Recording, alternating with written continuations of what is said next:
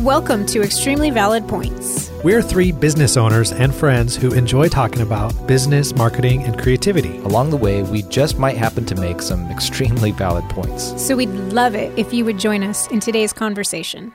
Hi, everybody. Welcome back to the podcast. Today is episode 10, and we're going to be talking about value based pricing. And we're going to be talking about pricing strategies and why value based pricing is the best for both you and your client. Um, we're your co hosts. I'm Nathan Sala. I'm Jenny Sala. And I'm Dave Wilkins.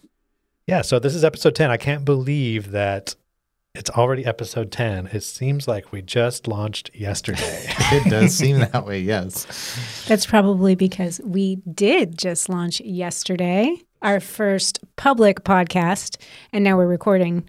We're on our 10th episode that we're recording today. Yep. so anyway, this is exciting. We're we're glad you're here with us, and we hope you enjoyed today's show. So uh, this is actually a follow up from a previous com- uh, podcast that we did called Art and Commerce. I believe it was uh, is episode four, and uh, we talked about the nuances of being both an artist and a business person and selling your creative talents and services for cash on the street. Yeah, yeah, making it be kind of tricky, right? Because sometimes we we think, you know, maybe our art is pure, and we don't want to, you know, mingle money and art together sometimes. Or how do we figure out how much we should charge, right? Mm-hmm. Right. Yeah, and so, and, and, I think one of the most interesting, one of the interesting um, discussions that erupted in that episode was uh, the question of how do you how do creatives price their work? So you know, as we kind of think about the the creative process and how we're going to actually charge and make a living, right, for the work that we do, there's a couple different models that are out there, right? We can charge for our time. We can, uh, you know, like an hourly rate, or maybe have set fees for certain things that we do, right? But value based pr- pricing is a little different than that. Would you say? Is that right? How, yeah. How it, I mean, how should we price our work, right? Yeah, I, I think that's a really great question because some people say that pricing is the most important aspect of your business. Wow. Would you agree with that? I think pricing is really important. Sometimes the price um, will decide whether or not you get the business. Um, and I've seen it work both ways for us. We have sometimes not gotten a deal because people thought we were priced too low and it was a red flag. And then there's been times when we didn't get the deal because they said our prices were too high compared to our competitors. So pricing is absolutely vital to like when it comes to trying to hit the mark. Would you agree? It's the most is it the most important aspect of your business, pricing? Yeah, is pricing the most important? I, I don't know. I think it's critical. Um, and certainly could make or break whether you get a job, right? Sure. Um, you know, I think there are a lot of other factors that are important as well, but but pricing, you know, could definitely be um, something that that keeps you from working with a particular client. Sure. And you know, it can affect whether or not you get the deal, but you know, if you're not priced accurately, it can affect whether or not you're profitable. Yeah, that's mm-hmm. true. Yep. If we underbid ourselves, we could end up losing money, and obviously that won't keep us in business. Yeah, because some people could make the argument like your product is the most important, or your service, or your skill, or your marketing, or all of these other things. But you know, I I, I do uh, on one one even if you have all that right, if your prices are all wrong, that's true. You're not going to make it. Yeah, that I mean that's very true, and I think it's interesting thinking about it in a service-based uh, industry versus product because obviously there's a lot of fixed uh, costs with with product but um, you know we only have a limited amount of time available, right? So that's kind of the um, the metric that we have to be able to make sure that we're really having a profitable business because we can't you can't manufacture more time. Yeah. I think, you know, and and most businesses and when people start their businesses, they sit down with their business partner or if you don't have a partner, you sit down with yourself and you ask, you know, what is our pricing strategy? And there's really only three answers. Um, actually, there's probably hundreds. I don't know. There's probably hundreds of different pricing strategies, but I know about, about three, exactly three strategies. Uh-huh. Um, and those are Uh, you know, number one, it's uh, it's called cost plus pricing, and so basically what that means is you figure out the cost to produce something. Here's how much it costs, and then plus I'm going to add a little bit extra on there for profit and that's my strategy. That's my price. Now I have my price. So it's basically a very simple and it's probably maybe one of the most common pricing strategies. Um, the other one is um, compet- competitor based pricing. So this is when you know your competitors' prices and your pricing is based on their pricing. Because if you know your competitors' pricing, probably everybody else does too. So a good example of this would be like the 99 cent store everybody knows their price. And we were driving down the road one day and we saw a 98 cent store. Which both beat the dollar store. yeah. Right. And so those are examples of, you know, I'm setting my price based on my competitor's price strategy. And so the third one is uh, value based pricing. And that means you are charging a fee that's based on how much value you are actually providing to the client. So, uh, so how does that work exactly? So, you know, all three pricing strategies have their pros and cons, and and some of them there's no, you know, depending on your business and all that, you know, it, it it's it you know it, it it could look different, and and you can't say that one is better than the other for a lot of different situations, but I think value based pricing is uh, probably the best if you're in a consulting space and it's the best for you and it's the best for your client. And we'll talk a little bit about that, but um, it works. Um, in short, it basically works like this. So, as a consultant, value by, value based pricing uh, philosophizes that you should be paid for your contribution to the outcome that the client gets. So, um, it's so you know, in a retail situation or most situations, the, the deliverables are the focus. So whatever good you're providing, that determines the cost. But in uh, in in value based pricing, you're not determining it based on the deliverable. It's it's based on the value provided. So, for example, uh, let's say you came to me and asked me to look at your business and solve some of your problems with marketing or lead generation or something like that, and I would put together a plan that would create, say, hypothetically, one million dollars ah. worth of revenue for your company. Okay, um, I like that. The value. I like that too. Therefore, the value of my service isn't how much it cost me to do that plan, or my time, or my hours. The value of my service is now one million dollars because that's how much I am worth to you. You know, right. dead or okay. alive. No. um, and so uh, so I'm not selling you like a ten thousand dollar website. Um, I'm selling you a million dollars worth of business growth. And value by, value based pricing says I'm going to charge you say you know 10% of that value and that's my fee. So my fee for this project is $100,000. That's that's that's the way it works in a nutshell. Right. Okay. So basically why wouldn't I pay if I knew that I was going to get a million dollars worth of profit ten thousand dollars is a small price to pay, or one hundred thousand dollars, right? Or, yeah, or is it hundred thousand? Hundred thousand. Oh yeah, you sorry. owe me a hundred thousand dollars, Dave. well, ten thousand would be good, but hundred thousand is fine too. Yeah, because you're getting a million dollars.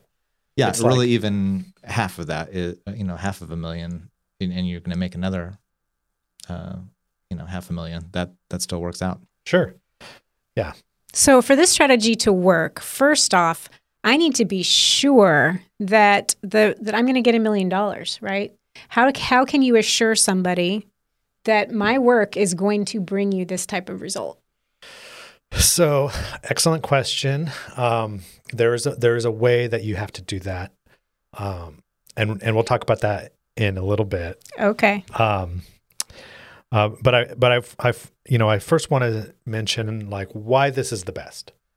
This is the best for for both the business and the client. It's the and, and that's because the business, you know, so for you know, for me, for example, if I'm getting $100,000 to do a project instead of, you know, $10,000 to do a project, I now have the financial freedom to put my best into this and to ensure that I'm going to actually deliver the value that I'm promising.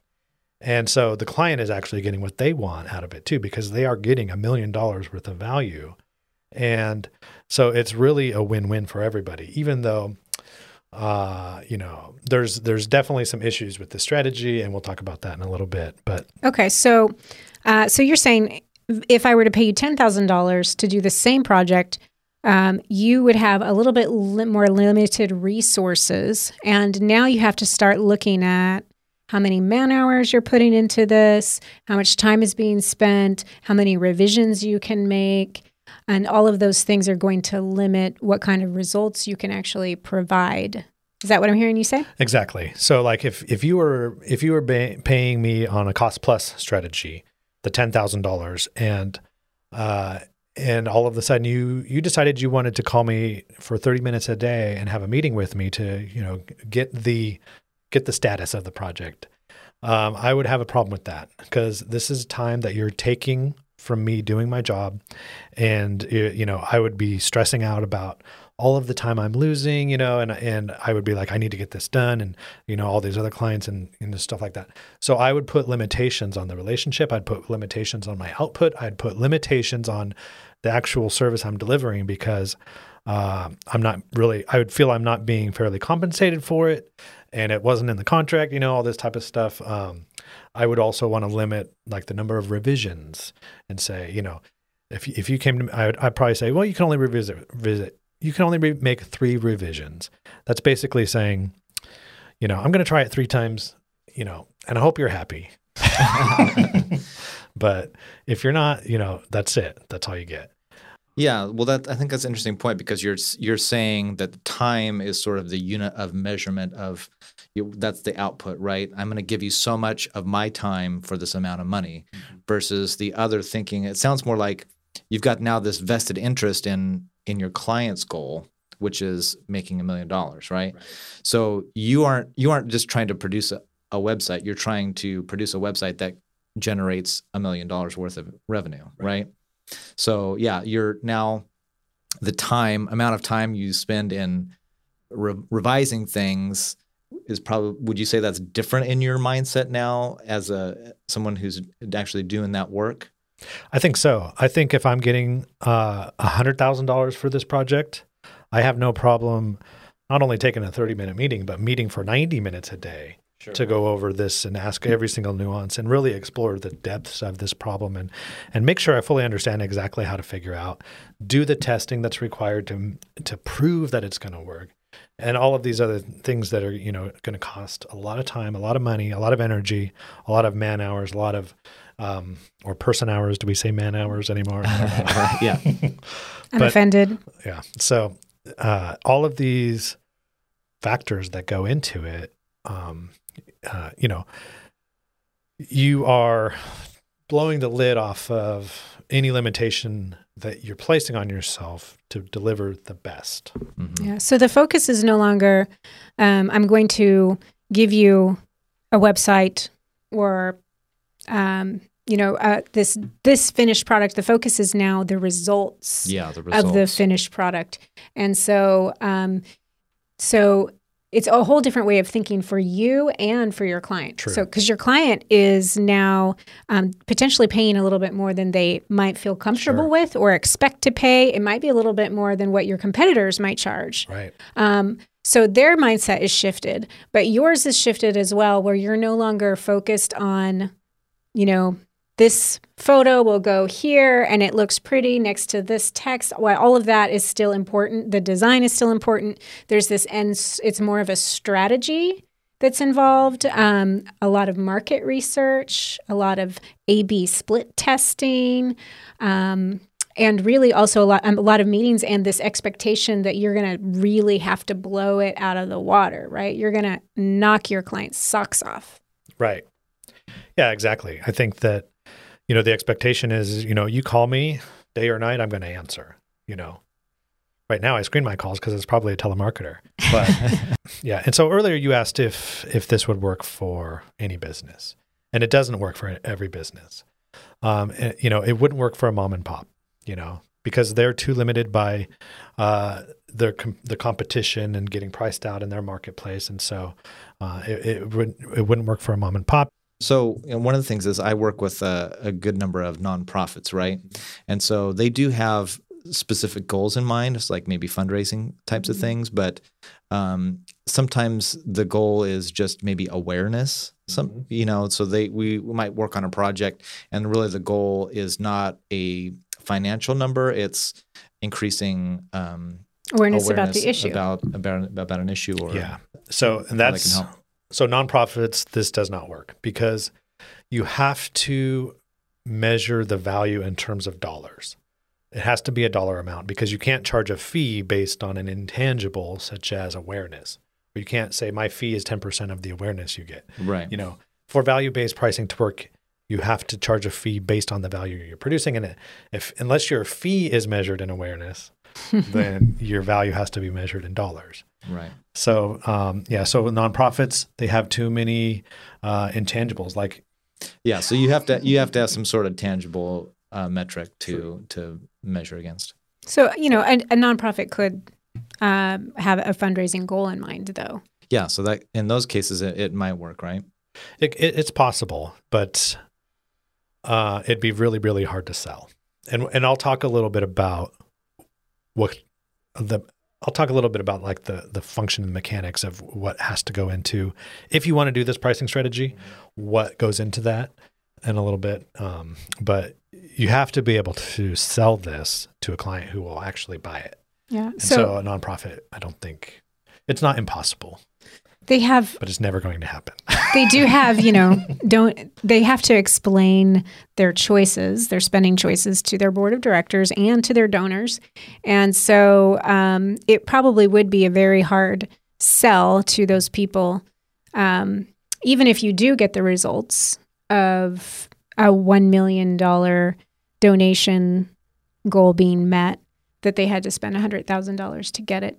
I don't think it would be unreasonable, True. but it would be a hard sell. True. Very true.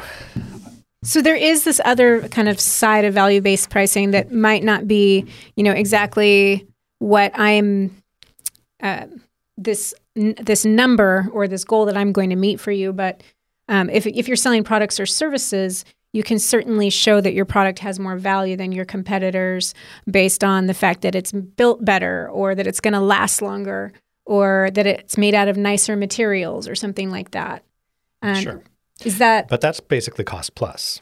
So the materials, the cost of the materials, say if you know, if you have something that's made out of diamonds, it's going to have a higher value than something that's made out of coal. Right. most of the time. But then you have like designers, fashion designers. True.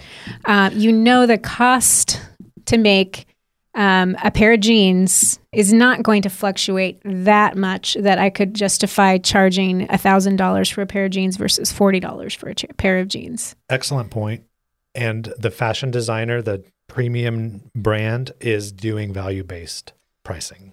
Yeah. Well, I I think that's you know that's very interesting. I mean, we we kind of know. I want to say like if you go to the grocery store, you you're used to paying a certain price for you know a loaf of bread or an apple or whatever it mm-hmm. is. But but in the fashion industry, you know you could pay 20 40 dollars for a pair of jeans but then some people do pay hundreds of dollars right? And that's not because necessarily it costs that much more to make or the material was different but that there is some a certain value that they perce- you perceive that I want to be associated with this brand. I like the way this looks. I'm willing to pay you know a pretty good amount more simply because it has a value to me that I'm willing Yeah. to to and I think that value is how it makes you feel, how the product makes you feel. And I do think people are willing to pay a premium for having that more um, the warm fuzzy feelings you know whether it's a service that you're providing and you say i'm going to charge a little bit more because i am going to give you the best customer service you've ever experienced you can call me day or night um, you're my number one client. You're important to me. And people will pay a premium for that to feel special. We want to feel special. Right. Yeah, and I think, and those are good, excellent points because I think, and that's why I wanted to talk about this because, you know, a, a lot of our audience are creative business owners, and this really, really, really lends itself well to the fashion designers or anybody who does a creative service because, um, you know, this type of strategy is made for people like us. so, so if you're a business and you're thinking about going for this strategy and you want to make the move into value based pricing, so there's actually three things that you need to f- figure out. And the first one is you have to be 100% clear on what your position is. You know, you have to be 100% clear on brand positioning. And there's this consultant that I heard in a podcast. He's he's like a consultant to consultants. His name's Philip Morgan. Um, and he's he defines positioning as becoming 100% clear on who you serve, what you do for them, and how you're different from others providing similar services.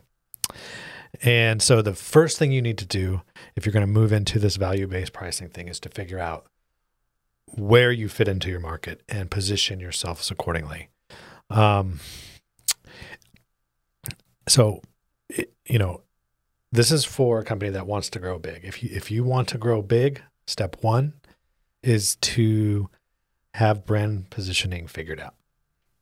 I see. Makes sense.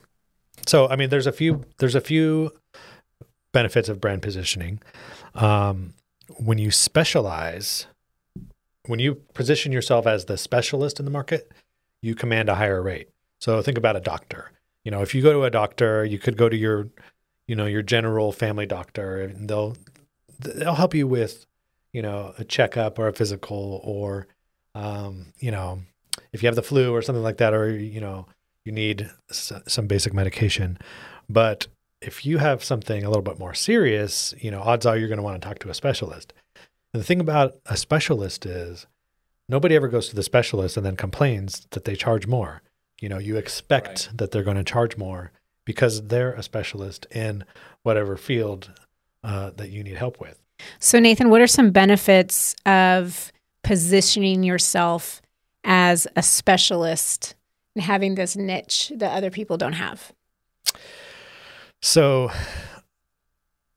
so yeah, in addition to um, commanding a higher rate, you could, you also get the benefit of when you, when you do brand positioning, your clients actually will seek you out because um, maybe they've tried, you know, for, you know, in, in our case, um, maybe they tried, uh, the web designer. Maybe they tried the marketing agency and they didn't really get the results they want. So now they're going to look for that expert, the person who's like, this is the person who's proven to solve my exact needs. So like I need help, you know, my my web designer made a nice looking website. My agency made a nice Google ad campaign. I need to double my conversion rate, you know. And and so you might try and find a consultant that knows how to double conversion rates. So whoever has positioned themselves in the field is, you know, I am the ex- I am the expert at doubling conversion rates. I'm the doubler. um, so that's the person that you. So your clients would actually be looking for you, and they'd expect to be, you know, paying you a higher rate, and you know they're going to find you um, and then when you actually get when you land that business, another benefit is, uh, you know, like if you get that appointment with the specialist, you actually kind of feel lucky. So if you're doing brand positioning right, you feel uh, your clients will feel lucky that they get to do business with you. So oh, yeah. it's completely different mindset than selling a commodity where you sell everything and you try and price it just right so it's not too much and not too little but you're trying to sell something that everybody else does too. You know, like with video, you know, if you just sold videos, anybody can make a video on their phone. So right. You don't ever want to say, "Oh, I sell videos," you know. Yeah, exactly. Um, because that's not what you do at all. So, you know, you, you position yourself as well. I do this. This is what I do. That's different than videos. Yeah. Well, so, yeah. and I would say, you know, in Dave's case, if we were to call him a specialist. I would say Dave specializes in creating inspirational videos that will move people to emotion and uh, call people to action. So if that's something that you want, then Dave's your guy. You know, sure, your nephew can shoot a video for you on the iPhone, um, and he might even do it for free. But can your nephew get somebody to cry after they watch the video? You can if you whacks him in the leg.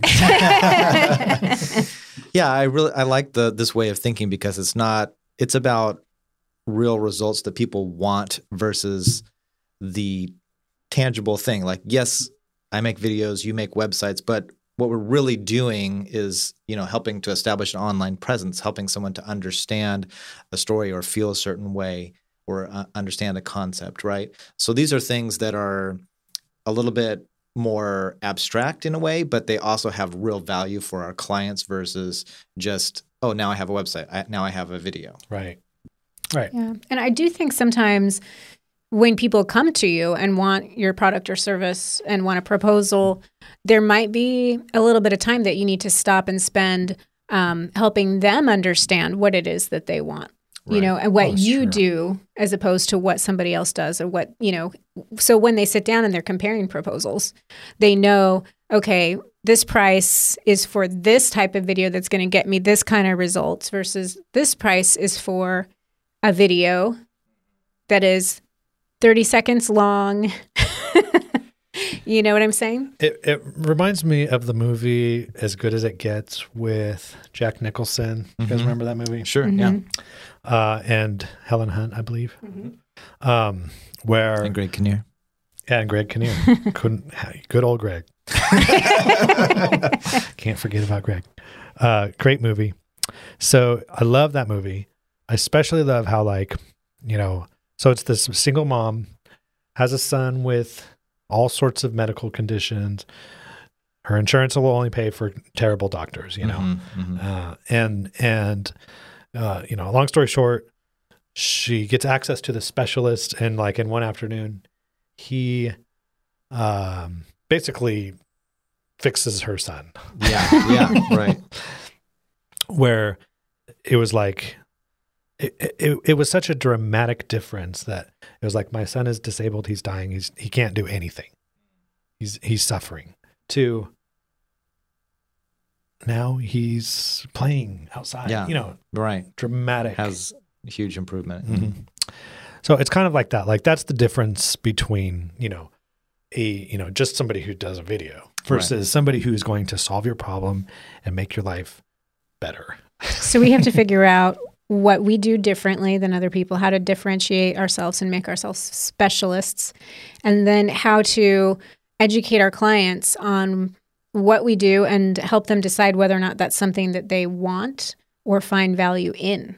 And I think there may also be this process that we'll need to go through of figuring out what is valuable to our clients because maybe what we think it is isn't. And so even before you create this area of specialization, um, knowing your client base, talking to your existing clients, finding out from them what matters, what problems do you have that you need solved, um, and helping them figure out too what direction it is that they want.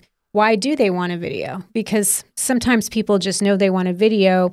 Um, and there are other deeper reasons that they want it, but they haven't really explored those reasons or narrowed them down enough to know themselves what they want. Absolutely. So, and and finding finding what that is, that sweet spot. So a lot of people think, oh, it's just a niche, um, but that's not always the right answer. Just niching down isn't always good enough. It has to be a balance between who you are as the consultant, yeah, what you're passionate about, what drives you, you know, what you care about. Right. Um, and obviously what your expertise is in because you can't just decide up in one day, I am a specialist now. yeah. And something you've never actually done before. Um, but also, so it's like, it's, it's like this convergence of all these different factors, who you are, what you're amazing at, what people want and will pay for, and what, what, what you can actually stand out uh, as unique in, you know, how you can differentiate. You know, if there's 800 super video consultants that talk about, you know, making people cry, uh, then you'll have to further clarify what what makes you different. Yeah, exactly. I, I in fact, I was just uh, listening to a photographer speak about like developing your voice as a creative, and really that when you put, you have to kind of it is sort of the niching down, but you have to sort of find out who you are, what I have to say, what kind of stuff, what kind of work do I do best? What because you can't really be an expert in everything, right? Right. So you have to find those things. It might be you might even have like a, a you know a few different things that you're an mm-hmm. expert in, but basically all within this one lane, right? So when you kind of explore that and you really put work out there that all fits this sort of thing, that's when people say like, "Oh, I know your style. I know what you do. I know you're the person that did this for that person. I want you to do that for me." Right? Versus if it's just like, "Well, I do websites. I do video." You know, then they then you have to prove well, this is what I've done in the past, all those things versus like, oh, you're the guy that shoots like this, or you're the guy that, you know, converts every person that comes to the website. Right. And a lot of people get to this point and when they get when they get to point number 2, they realize it's a little bit of a challenge because uh, a lot of a lot of business owners will resist um, this strategy and it's because of the the second point which is you have to be willing to turn away business. Mm. So basically if people come to you because they want that style, Yeah. and they come to you and say, "Hey, I know you want that style, but hey, I just need a, a quick little video of my dog walking through the through the yard and going potty." you have to be willing to find the courage to tell that person, "No, I'm not gonna, I'm not gonna shoot that video." You know, that's not what I do. All right. I mean, but seriously, like a lot of people, uh, ourselves included, when it comes to like we've spent a lot of time trying to find out like what our sweet spot is, who who do we help, and I think we've got like twenty different niches, Right. Yeah. and uh, you know, it- when it comes to to the point of like somebody actually, the phone rings, somebody saying, "Hey, I want you. I've got money," uh, and you have to say, "I'm sorry." You know, that's that's hard for a lot of businesses to do, and you have to do that. So we have this client. Um, his name's Andrew Walter. Uh, he he was a house painter, and uh, you know I told him uh, I was going to share this on on the podcast. He said that's fine, but um, so anyway, he he did this, and he's he's a brilliant businessman. But uh, so he he was a house painter, and then he started developing like pain when he was going up and down the ladder, and he was like, I can't do this forever. He he he uh, he just decided like I'm only going to focus on pa- painting cabinets.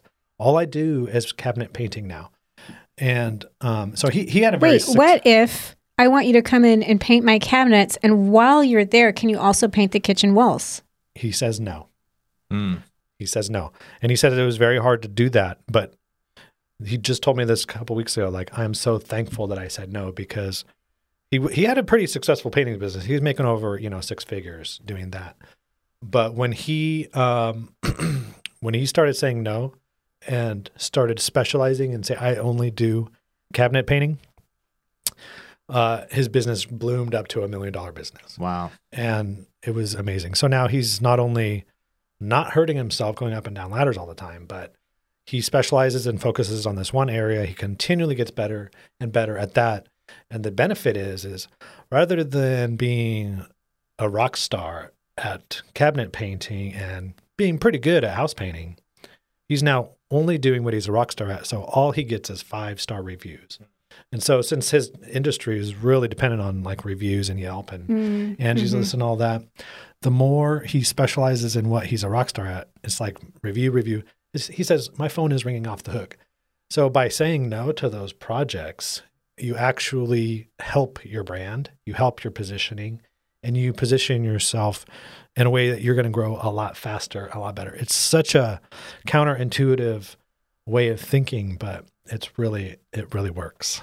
Yeah, that makes sense. And I know, you know, not to go too much down the niching down um, path here, but it really ties in well to this because um, when you are, when you do have that, like I'm just specializing in cabinet painting, now you're not fighting against that broad market of house painters and the painters that are going to paint everything, right?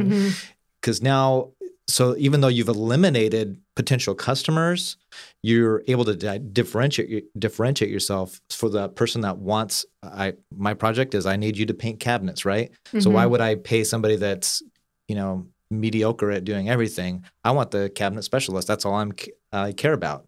Now, if I do want my whole house painted and cabinets painted and all that stuff, well then I'll have to go somewhere else, right? Mm-hmm. But you know you can charge a premium because you you are an expert in that field. I know that my cabinets are going to be done right, and if that's if that's the project I have, why wouldn't I hire you instead of someone who's just a, a generalist? Mm-hmm. Right. And by the way, can I just throw in a plug there for Andrew Walter? If you live in the Pacific Northwest area in Washington State and you need a cabinet painter, Google Sound Finish cabinet painting. They will do an awesome job for you. Nice.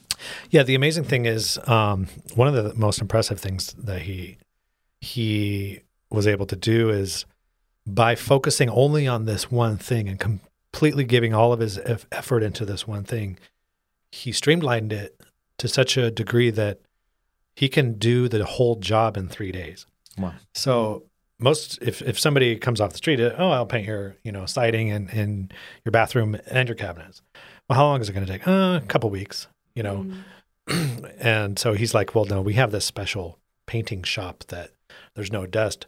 Your your painter is going to do it in his garage or your garage or your mm-hmm. garage where you can't go in there and it's going to get dust. You know, so he's got it dialed in to such a degree that when you niche down and specialize and become this expert of this one thing, you figure out um, a process. You figure out a process, a system, uh, insights, and just you know hacks and efficiencies of way to do it way better than anybody else. So how does his pricing compare? His pricing is many many factors more expensive than other people. Like he'll, he'll go up to you know he told he said I I just talked to a lady. She said you know the next lowest bid was about one fifth of what you charge, mm. and and he goes yeah well you know uh, I understand, and and you know, you can hire that person if you'd right. like. Yeah, it's totally your choice. You know, mm-hmm. here's what mm-hmm. we offer, and you know, we'll be done two, three. You know, his his efficiencies are the selling point. It's like exactly.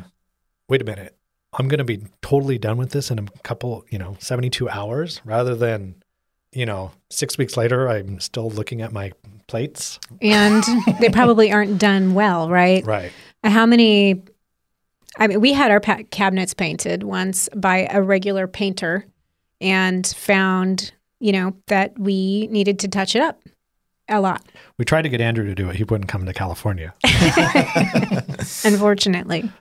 But yeah, so and then he also has the warranty too because he's created these efficiencies. He does it right. So he does it quickly and he does it with a warranty. He'll stand by his work. Uh, you know it's going to be done right.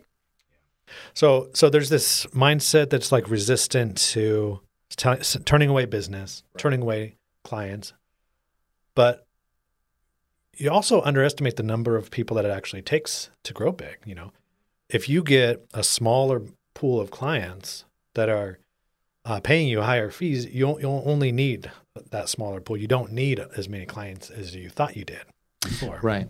Well, and I think you know the other thing too is that it's not like just trying to see well how much can i charge like how how high can i jack up my prices right. it's more about saying what value do i want my customers to walk away with okay well what's a reasonable rate to charge for that? So if you want your customers to have long lasting finish on their cabinet you want the, it to be done well. You want them to be back in their kitchen within a few days. Well then a reasonable price to pay for that would be this where i can make a, a good living. They can be happy and feel like it's worth it you know like they're going to be you know five, ten, seven years down the road yep. and still like wow these still look great you know and you know those those that's a that's a value that's commensurate with what you're providing right yeah and and i think one of the keys is when you turn away business you don't just be all like superior and say, "Oh, we don't do that," you know, yeah. click. sure. You say, "Hey, we don't do that. I'm going to help you find somebody that can help you." You know, sure. Thank you so much for calling me. I I'm turning I'm turning down that type of work right now, but um, here's here's what I do. If you want that, I can help you. But I'm going to help you find somebody, you know. So it's, you know, as a consultant, you got to be humble. You have to still be kind and you have to be helpful because that's, that's why we all kind of got into the consulting business anyway, because we just wanted to help people, right? Sure. So there's a there's a wrong way to turn away business, and that's by thinking, "Oh, I'm a specialist now, so I'm superior, and I don't need your business, so be gone." Yeah, it's just about finding a good fit. Exactly. So number three is you already touched on this earlier, Dave, but uh, you have to, and you touched on it earlier than that. you have to prove that you're worth the value based pricing fees that you're going to be charging. How do you do that? Yeah. How do you do that? I think you have to have already done it before. Mm-hmm.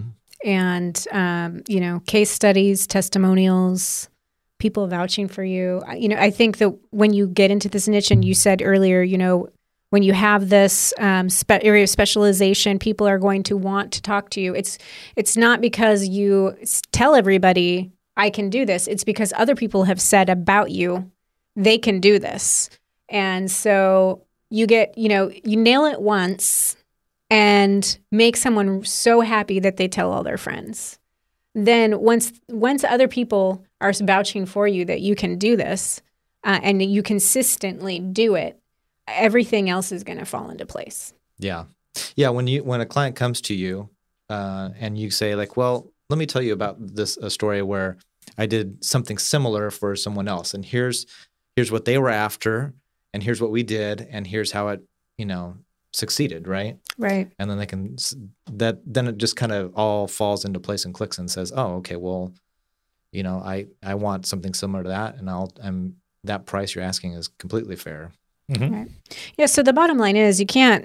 We, we're not telling anyone to overpromise and underdeliver, Or or no. to tell to say you can do this when you haven't actually done it. Mm-hmm. um, you should already know what you can deliver on and you know whenever possible err on the side of judgment of you know uh, under promise and over deliver rather than the other way around Yeah.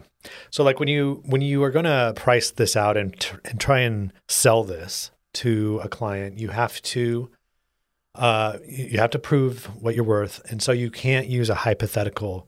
You can, you know. Uh, you can't say, well, say 5% of the market buys, you know, you're a millionaire, you know. Right. Sure. you have to use actual data. And the way you get that data is the customer, your, your client has to tell you that data, you, th- those figures. So if you're going to transition into this, you can't just do it overnight. You have to ease your way into this. And and it is especially one of the reasons for that is because it's very hard to uh, to take an existing client and transition them to this value-based pricing strategy. Because you can't go up to your client who's been your client for years and say, you know, hey, look, I know you're used to paying me this level of right. of fees based on this level of service, but now, you know, my fees are significantly higher. They're going to be tempted to say, you just raised your price by a thousand percent and, you know, see ya. Uh, so you have to have that relationship, and hopefully, you know, if you're in the consulting business, you have that strong relationship with people where existing clients are actually a great um, uh, way to test this and just say, hey, what would you think about this if if if we looked at it this way? And so you can, as you're beginning to make that move, you can tr- take your trusted relationships and and and just kind of test the waters and say, what would you think about this? And just ask questions and and see see what people um, are are receptive to or not. But Right. I think the easiest way to do it is after you've positioned yourself um, and somebody seeks you out, then you can uh, sell it on the value. And the way you do that is by asking the client the questions. So, for example, if somebody says, "Hey, Dave, I need a video," Mhm. you could say, "Okay, well." Well, why do you need this video? You know, try and figure out. Right. You know, so it's there's there's a series of questions um, that that will really help them tell you what the value actually is. So they are going to tell you what the value of the project is. And so uh, if they say, well, this video will you know double conversions, you know, for Right. example, um, then you would ask something like, you know, hey, if so, if you were to double your conversions, what would that look like for your company in terms Mhm. of dollar amount? So you have to figure out that dollar amount. And you know, as we said earlier, all value is measured in dollars for for for this to work. So your client will say, you know, okay, well, if we doubled our conversions, that would be an extra five hundred thousand dollars a year in revenue. Mhm. So they've just told you the value of this project, you know. So this is the value that you can give them. If if you do the video, they double conversions. You uh, you just are going to give them five hundred thousand dollars. But then you don't stop there. You ask them, okay, well, what what what are you going to do? So you make that $500,000 extra dollars. What are you going to do with that? And they'll say, well, you know, last year it was a recession.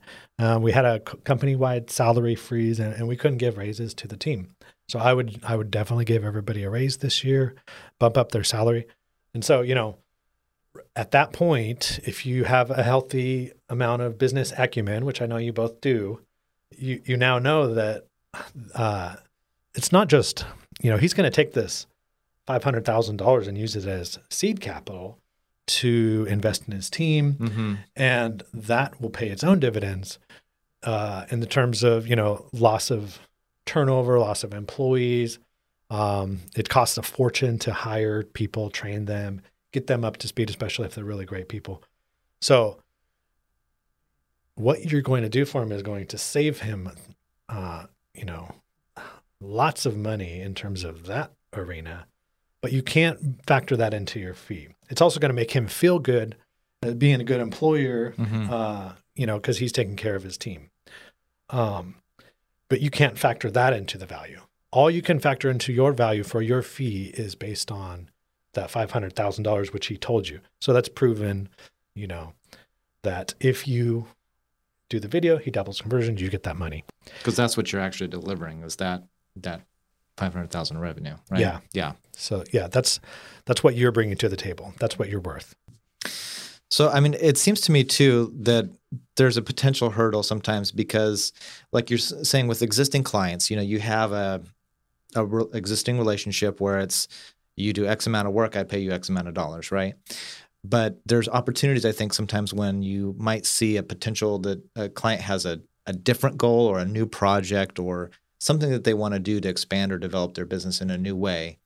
Where um, I think you know what what could be difficult is if you haven't been at that partner level yet, where um, you're just providing a service and they pay you X amount of dollars, um, you know, there's a potential where you could say like, "Hey, this is I'm really excited about this new opportunity that you're you know looking to jump into." Would you be willing to kind of partner up on this? Because if they're not willing to kind of pulling back the curtain to say, "Yeah, I expect to make five hundred thousand dollars off this thing," you know, they might not want to show you the numbers or they might not want to reveal how much they're trying to get, right?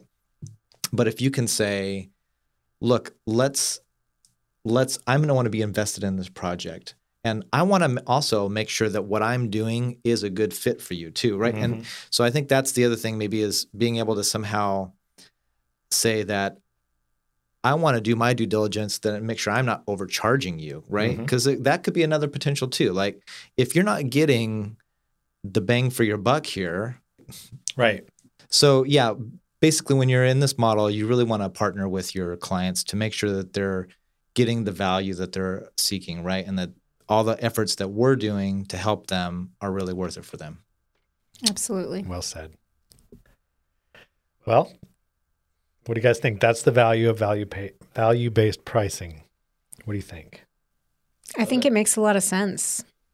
Yeah, really it does from I think both both from a client and a service provider uh, aspect.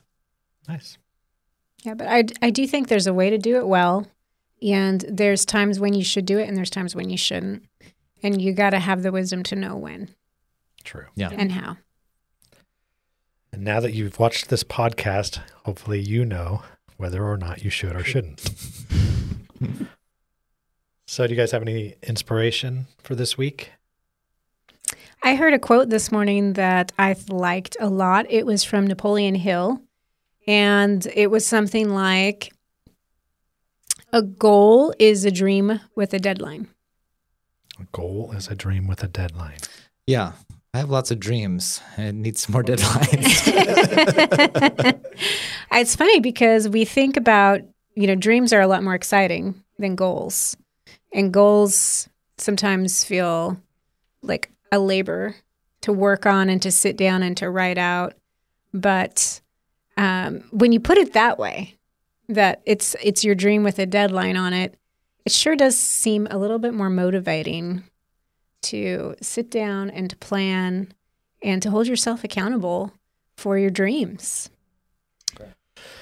Yeah, I think I think we could do a whole episode on goals, uh, especially because I don't know if it's just me, but I think for creatives in general, or maybe just me, but I think that this idea of setting goals is is too painful. Yeah, right. Because when you don't meet it, right, that's that's the trick, right? Is to be able to have that goal, but know how that if you have to adjust it, um, you're still still striving for that target, um, and maybe you have to adjust a little bit, but you're still keeping yourself accountable. Yeah, that's how I I resolved within my own you know soul of like how I can embrace goal setting is is is is exactly like that. It's like it's like you're sailing a ship to a harbor. And so you make a goal and so you know your destination where you're going and the whole process of getting there you might have to course correct you know wind's going to bl- wind will blow you off course Absolutely. you're going to have to make some adjustments the whole way whereas it's not just some linear you know here's my dream I will complete it by the deadline of next Tuesday. Right. And then when Tuesday comes in, you haven't done anything or haven't done much, you feel like, oh, my dream's dead, you know? Mm-hmm. Whereas if you just think, okay, I'm going to move that direction, keep moving in that direction. And if I don't make it by the deadline, I'm just going to cross out my deadline and make a new deadline yeah. next next Tuesday. Well, and especially with real ambitious dreams and goals, sometimes you don't really know what all is involved. So you you set something, and then you maybe reevaluate down the way. Sure. And when you have a really big dream, you need to break it down into smaller, more achievable little bites of steps. Yes, that's really good. All right. Well, I think we definitely should do a podcast on goals. You guys tell us what you think. Should we do one on goals? Um, anyway, thanks for joining us today. It was a lot of fun, and we'll see you next week. Thanks Bye. for joining us. Bye. Thanks for spending time with us at the Extremely Valid Points podcast. To learn more about this episode, see our show notes at extremelyvalidpoints.com. Be sure and subscribe to our podcast on Spotify, Apple Podcasts, or wherever you download your podcasts. Join us on Facebook at facebook.com forward slash extremely valid subscribe to our YouTube channel, and follow us on Instagram at EVP underscore podcast. Thanks again, and we'll see you next time with some extremely valid points.